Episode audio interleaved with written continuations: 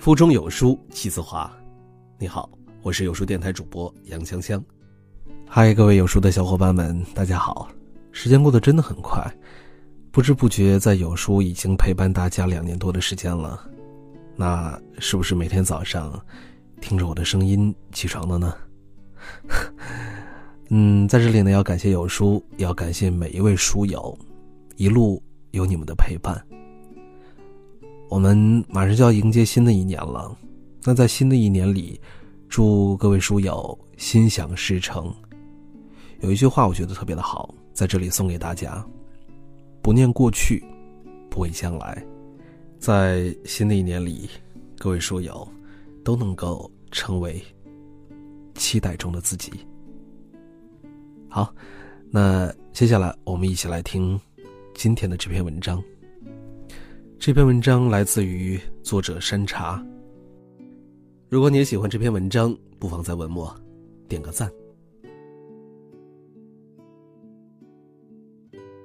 朋友办的美食杂志曾做过一幅厨师的专刊，拜托我帮忙写几个人物专访。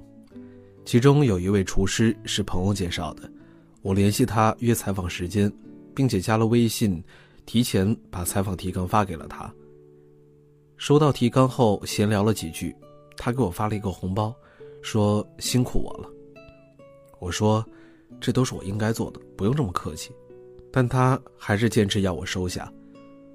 我只好打开了红包，又发了一个金额稍微小了一点回给了他。后面的采访过程很顺利，厨师朋友不仅很用心地准备了很详细的回答。还分享了自己在成为大厨的途中很多有趣的、深刻的经历，后面出来的稿子效果也非常的不错。再后来，那位厨师成了我因为采访而结交的为数不多的朋友之一。说起那个微信红包，其实透露了两个信息：第一，那位厨师朋友首先是一位很真诚的人，从刚认识就发微信红包这一点可以看出来；第二。足够的大度，舍得付出，和这样的人交朋友，他日一定不会让你吃亏。几年前，有一位比我小一点的好朋友，他快过生日的时候，会主动提出要一些什么礼物，只要他开心，我也一定会满足他，并且会在他生日的当天发一个二百块钱的微信红包。但奇怪的是，每次轮到我过生日的时候，他总是后知后觉，或者等到我生日快过去的时候，发个几块钱的红包，并且附上简单的一句“生日快乐”。我不懂得怎样表达那种心情，大抵是被占了便宜，有一种不被尊重的感觉吧。莫非我们那么多年的交情就是这几块钱吗？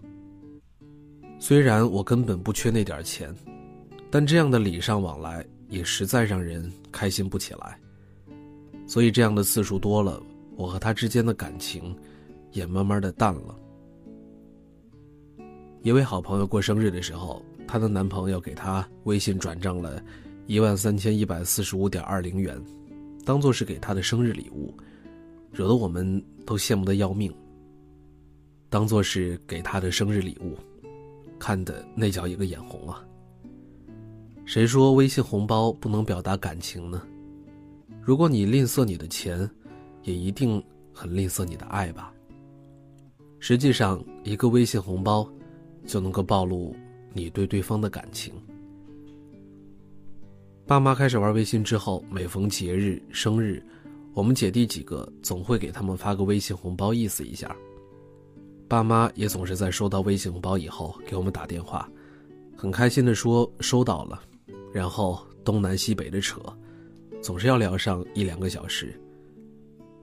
以前没有办法在电话里说出口的“爸妈辛苦了”“爸妈谢谢你”“爸妈我想你们了”“爸妈我爱你”，都通过一个小小的微信红包传达了。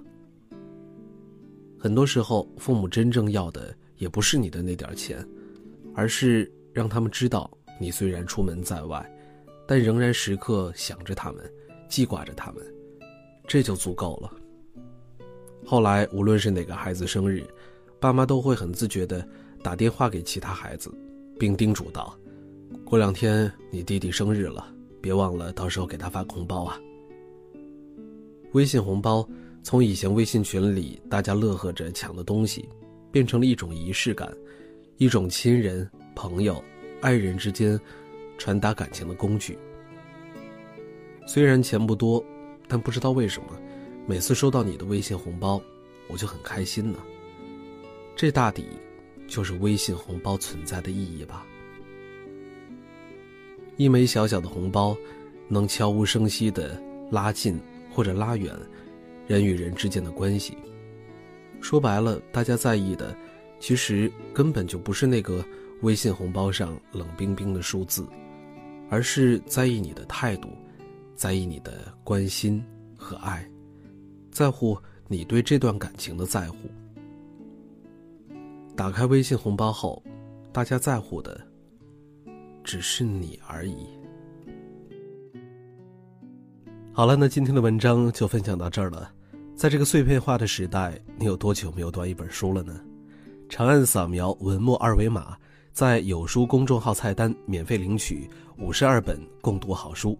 每天有主播读给你听，欢迎大家下载有书共读 App 收听领读。我是主播杨锵锵，此时的我在美丽的京津走廊廊坊为你送去问候。记得在文末给我们点个赞。